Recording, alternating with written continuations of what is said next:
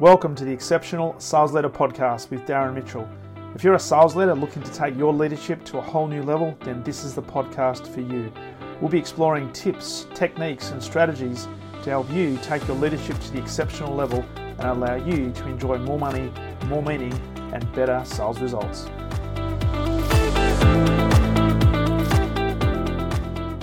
G'day and welcome back to the Exceptional Sales Leader Podcast. Darren Mitchell on this Monday, first day of the working week, Monday the 27th of September 2021. I trust wherever you are in the world, you've had a phenomenal weekend and looking forward to a massive, massive week this week. Uh, in today's episode, a quick follow on to the episode I recorded on Friday, and that episode was known as Back of the Bus.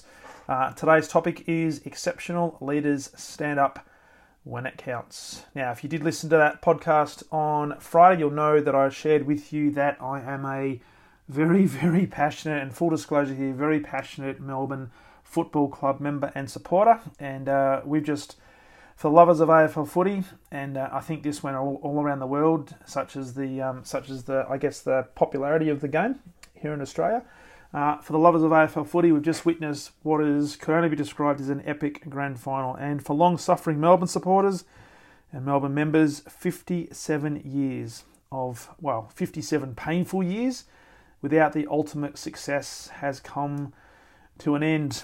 Uh, but it wasn't all plain sailing, as we'll talk about. And this is what the topic of today's podcast is that when the chips are down, this is when the leaders stand up when it is most needed. Now, just a bit of background here. The Melbourne Footy Club and the supporters, particularly, have gone through some absolutely harrowing times over the last 57 years. And if you talk to people who were supporters back then when Melbourne last won their AFL Premiership back in 1964, most of them would have said, well, at the time, the club was very, very strong and they had a history of winning premierships. In fact, probably the previous 10 years to that. I think, I don't, know the exact number, but there might have been five or six premierships in the previous 10 years. And so, for all intents and purposes, a very, very powerful, very, very successful club.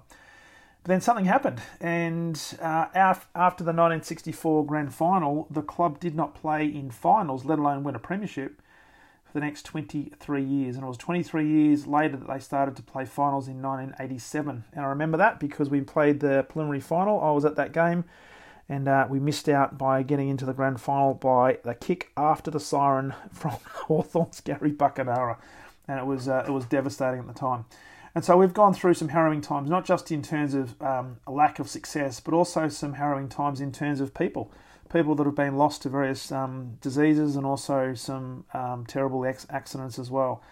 Uh, and there's been many times over those years that we have been as a club the laughing stock of the competition, and on a few occasions, albeit a fleet, some fleeting occasions, we've been promising much but not being able to deliver until 2021. Now, this season, as a long suffering supporter, this season has felt different. And right from the very first game of the season, there was a difference in their game style, albeit just some slight differences from last year.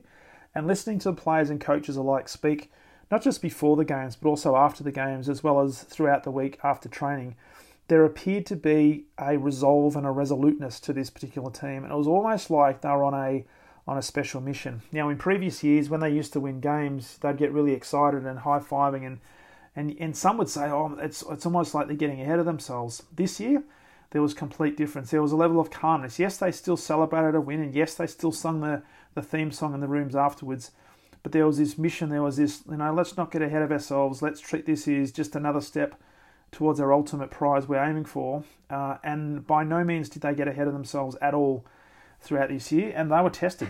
And as long standing club members, we dared to dream, but also really conscious of the years and years and years of unfulfilled potential. And some of the questions we started asking each other and ourselves throughout the year is could this year, could this year possibly be the year?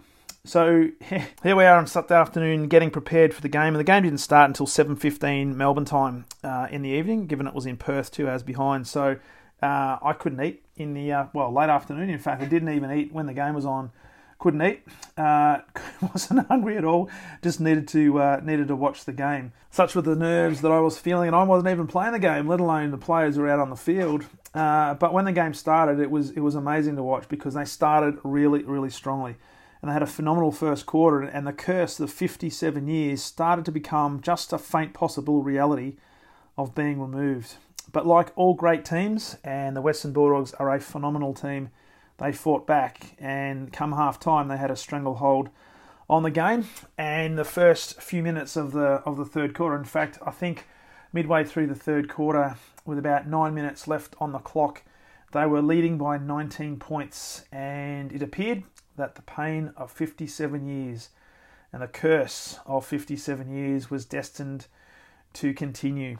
And this is the point of today's podcast because it's been said that cometh the hour, cometh the man. And with eight minutes left on the clock in the third quarter, the leaders of the Melbourne Footy Club took it upon themselves to wrestle back control of the game. Now, there's a very specific uh, moment in time, and it was when the, uh, the vice captain Jack Viney was at a what we call a stoppage, and it was a ball up, and he didn't necessarily get the ball, but he actually put his body on the line and put such a contest into the environment that it caused the ball to spill out. And James Harmes picked the ball up and was able to get free and hit up a guy called Bailey Fritsch, who was about to kick his third goal for the game. Now, we were at Melbourne with 19 points down at that particular stage, and I remember distinctly talking to my girls, uh, and I said, "Look, if Bailey Fritsch kicks this, and because I'm an eternal optimist, I said this. I said if if Bailey Fritsch kicks this, we will go on and win the game. If he misses, we will lose the game because the momentum had completely been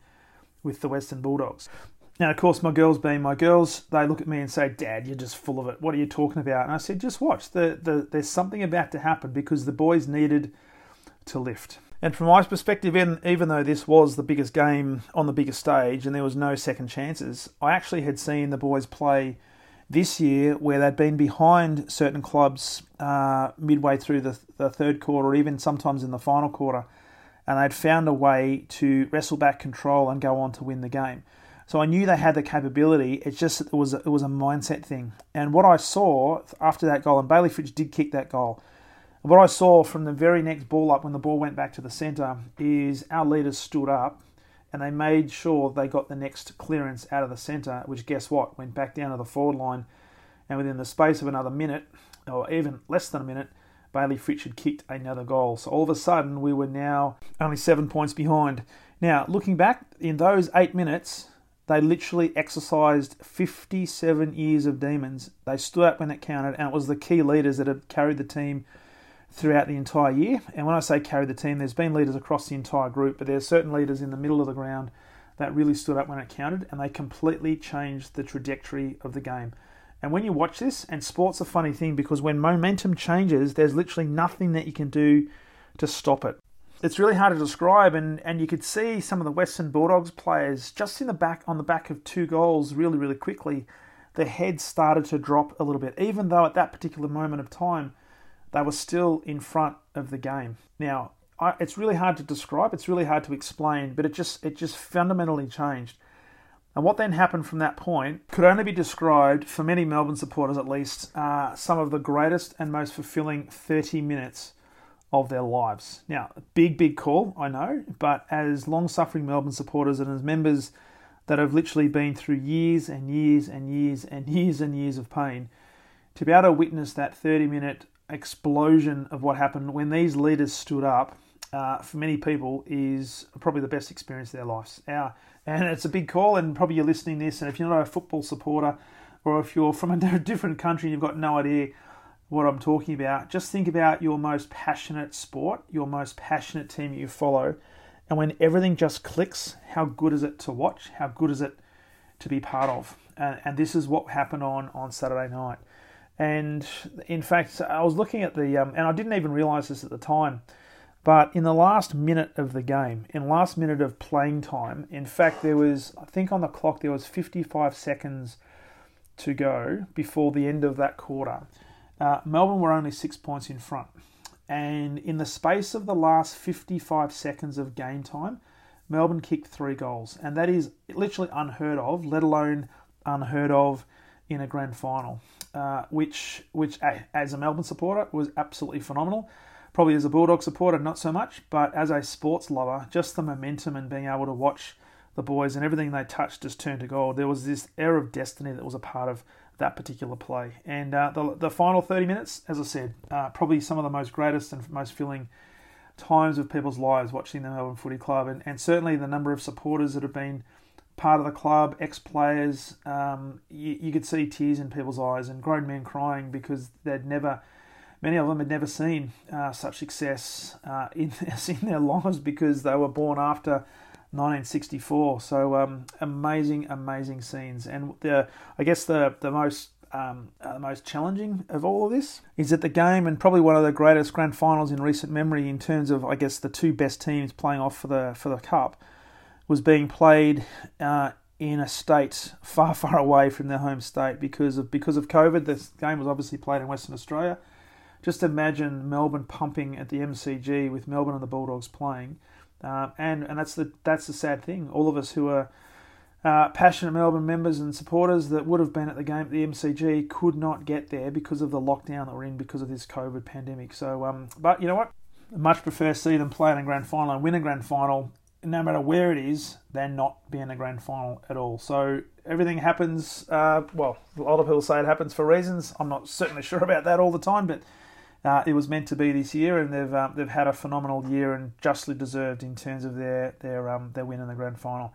So the question is, with with all this, you know, exceptional leaders stand up when it counts, and the, and the players certainly did that on Saturday night. So what does this mean for us as sales leaders, and how does this affect our team? Well, it's really quite simple, and I love drawing parallels with sport into sales leadership. And the thing is, as sales leaders, we know we know intuitively that we're going to be facing challenges and obstacles every single day. Now, you also know that not all of your deals, not all of your opportunities are going to necessarily come to fruition or fall our way. We may even get criticized. You might actually have people who are criticizing you, you might have people who are not happy with your strategy, they might not even agree with your strategy, and you say you're going to be criticized, and people have their own way of doing things, and they think that you're wrong, you're wrong, and they're right. And we may even fail. And the thing is, sales leadership, as I've talked about many, many times, is not for everybody. It does take a certain type of person to become a sales leader because there's a lot of there's a lot of things you're going to have to deal with. There will be criticism. You will fail. You will be faced with adversity. There's going to be so many challenges and so many obstacles. And for, for honestly, for some people, it's too much, and that's okay. And those people may well be better suited to be individual contributors, and that is okay as well. But for those who decide to be leaders, for the sales leaders who stick the course, who say, no matter what's going to happen, I'm going to be here regardless. They know they're going to be faced with adversity. They know that obstacles and challenges will be placed in their way, and they know that success is not a direct line. So they're going to have to work their butts off. But when they're faced with adversity, and when they're faced with what appears to be insurmountable obs, they stand up. They stand up, they set the example, they forge ahead, and they never, ever surrender. Why? Because exceptional sales leaders simply stand up when it counts period. And that's exactly what the guys at the Melbourne Footy Club did on Saturday night to bring home the premiership. And that's exactly what you can do as well as an exceptional sales leader when it's needed from your team. When the chips are down, when you need to stand up, when it's your turn to go, you need to go. Because as Neale Daniher says, the great man that I referred to on Friday, he said, when it's all said and done, there are more things that are said than are done. And so great leaders, exceptional leaders will stand up when it counts. And guess what? When you do that, you not only earn the right to lead, you get the right to sit at the back of the bus. So here's to a phenomenal week. Here's to a highly productive week. And I, tr- and I trust you're given some opportunities to stand up when you need to stand up. And uh, when you do that, you'll be well on your way to being that exceptional sales leader. So, with that, if you'd like to work together one on one and really uh, fast track that particular development and really take your leadership to the exceptional level, in as little as 90 days from now. Love to work with you one on one. Simply go to my calendar at leadwithdarren.com. Pick a time that suits, we'll jump on Zoom, have a conversation about what the program looks like for you, learn a little bit about what you'd like to achieve over the next 90 days, and we can get started on working on that program as early as this week for you. In the next 90 days, have you well on your way to being that exceptional sales leader. So, very much look forward to that conversation. And as always, look forward to sharing with you on the very next episode of the Exceptional Sales Leader Podcast. All the best.